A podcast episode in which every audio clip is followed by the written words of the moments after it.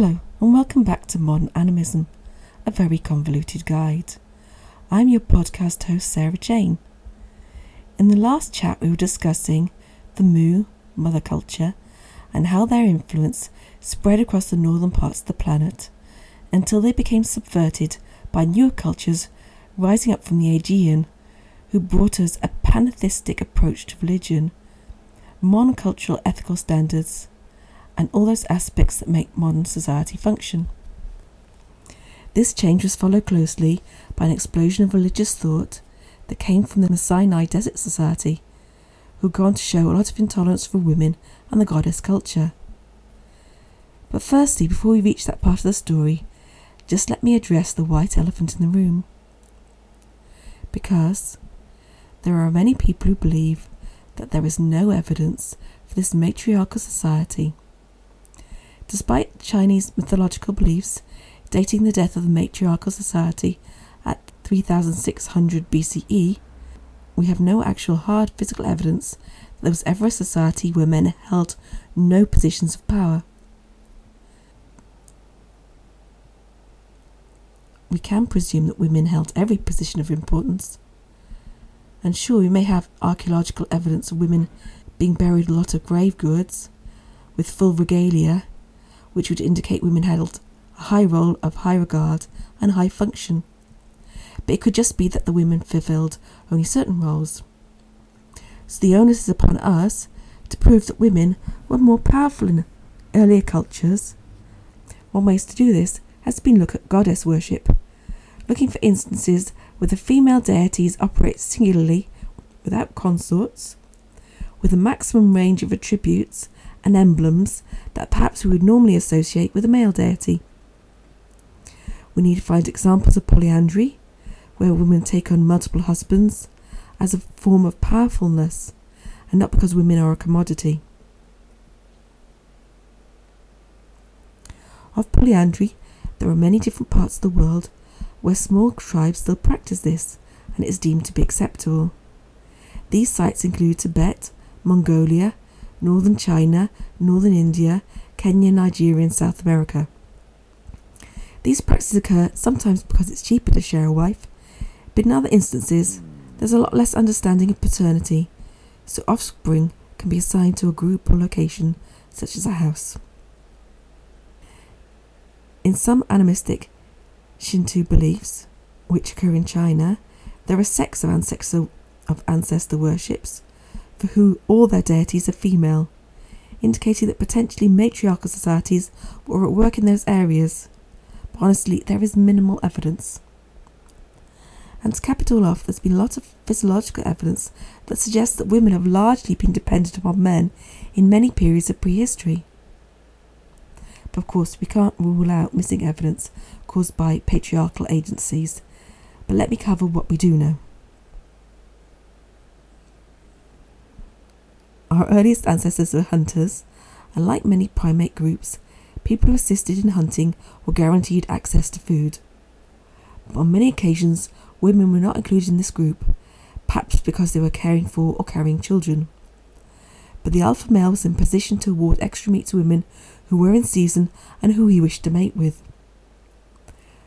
Mortality rates were high, and the ability to be in season for longer was such an advantageous position that women evolved towards menstruation, which gave them better survival chances. Women could trade sex for food, and even when nursing or in menopause, and this was really important to the evolution of human society. Women got into better relationships, they could share duties with other women in caregiving, and additionally menstruation meant that women could offer sex to multiple partners as a trade for food. The only downside for menstruation was a regular need to ingest iron-rich foods, which men could supplement from their diet with fruit and nuts, but women acutely desired meat, and the easiest way to obtain a regular supply of it was to be in a relationship with men who were capable of providing it on a regular basis. That was, of course, until we discovered animal husbandry. The earliest humans had deities which represented both male and female roles. The male deity was associated with the hunter, but the female deity represented both life and death.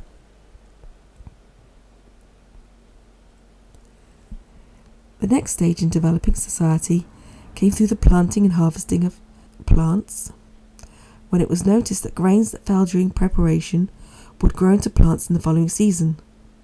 And certain archaeologists can work out the migratory patterns of humans because of the migration of plants which had been left in these pathways. Humans were living in groups of roughly one hundred people and migrating across the continent. Whenever a tribe came across another group in a pastoral situation, it was so obvious that this way of life was superior and that it involved less risk, and essentially a migratory group was only as strong as its slowest member. And this is the period where most likely discover matriarchal societies, the skills that women had acquired in working cooperatively, compassion, child raising, all converted well into a pastoral society. And there's evidence because the male hunting deity fell out of favour, whilst the goddess of life and death, who is became known as Creatrix, became more prominent. But this doesn't suggest that men had a lesser role, for there was a massive rise in blood sacrifice of both the human and animal kind, and it would have been the men with that, with their bloodlust who took on the role or gave themselves this role. In addition, as farming started to become political, men's roles greatly increased, for an operational excess meant there would be commodities to protect, territories, and access to materials to protect. So whilst the woman's role in the identity of the goddess was maintained, different male deities came to existence uh, to cover all of these different roles that men would be holding. And from this point on, the human brain would evolve, trade in the development of societies, of language, reading and counting, where once a language would have been non-verbal, as indicated by humans having white palms, they could flash across distances. Um, trade and commerce required a higher degree of intelligence, and a more comprehensive written language began to be developed. But once the males mastered writing, and it was predominantly males, the whole sea change happened to the human society. The role of a goddess started to be marginalised in the face of increased analysis and logic. The earliest written accounts of mythology come out of the country of Sumer, in which the goddess plays an important role than the males. They travel, they have adventures, they hold privileged places in society, and they ordain the fate and destiny of humans. But by one thousand seven hundred B C E, when Sumer was superseded by Babylon as the next most powerful society, the role of the goddess was completely usurped. The main god, Marduk, was born after the Great Mother cons- her consort's death. He rose up as a god of storms, throwing a whirlwind down her throat, which inflated the goddess's belly in a mock pregnancy. He then pierced her belly and heart, and she died. He then sliced her into pieces to form the hills, and her blood formed the river Tigris and Euphrates. In essence, we have the moral retelling of the goddess myth. Women went from having a credible role in society to becoming commodities. The female goddess, who had been portrayed as having so much freedom, was still associated with life, nature, childbirth, but was really under the control of this patriarch. The first written myths that told these stories, which illustrated the lessening of the goddess' value, but the first written laws were equally patriarchal and came into existence in two thousand three hundred fifty B C E. A quarter of the laws written in this period were restrictions on the rights of women, and just as the goddess lost her value, so did women. The laws were written that told children to obey only their fathers. They restrict women's ability to practice a religion, to operate a business or own property. And most noticeable restrictions were placed on women so they could no longer practice polyandry.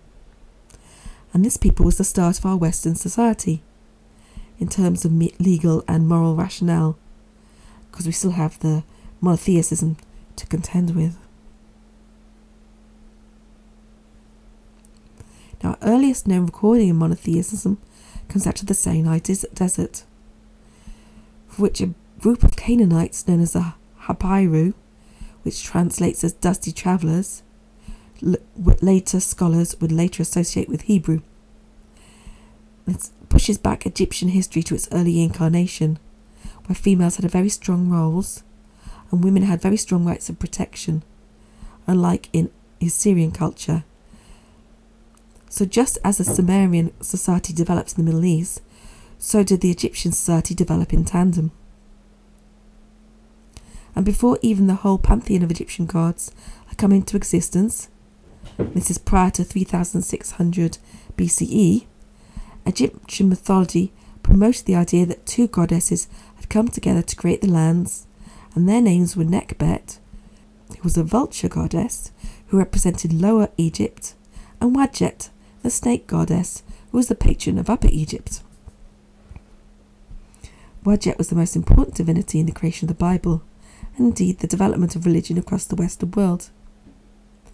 For the goddess of snakes' cult spread so widely that it operated the whole Mediterranean area. The snake goddess was the personification of sex, in the way that a snake undulates as it moves. It becomes a representation of women walking or women doing sex. The goddess represented water, the flowing, sweeping movements of the Nile. She represented the underworld, the nature of the way that snakes slither under the rocks. She was eternal and immortal, because instead of dying, she would shed her skin and be born anew. The snake goddess represented truth and wisdom. She sat on the crown of Egypt, and her eyes could see all things. And this is probably due to the snake god's worshippers ingesting poison as a way to enter altered states, and they went into trances to give prophecy. We have the entwined snakes as the umbilical, representing childbirth, as the great mother nurturer, and also as the caduceus as a symbol for healing.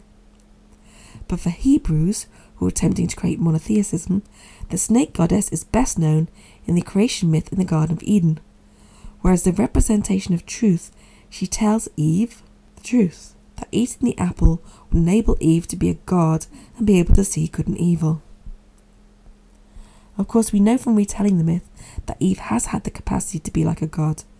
Her name translates as mother of all living things, in reference to her being the earth goddess, and her myth parallels that of Pandora, how she is scapegoated to be responsible for society's problems through this one act of curiosity. This Old Testament analogy keeps promoting the idea that goddess exists, but has become debased and redundant. The snake is cursed at this point to become separated from womankind.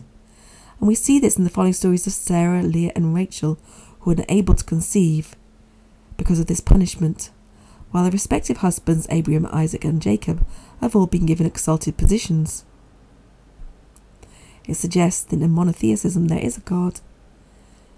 We must not make graven images of him. We must not say his name directly, but we must refer to him by pseudonym. And for his female consort, who exists as only the complementary, she must not be named at all. She must not be referenced, but only alluded to through the god's interaction or lack of interaction with the outer world. Now I want to point out that I'm not a goddess worshipper, and these myths do not form part of my belief systems. However, I do want to refer to the concepts of divine punishment as a form of exchange between humanity and deity. It's like how Cassandra gains the skill of prophecy but loses the skill of credibility.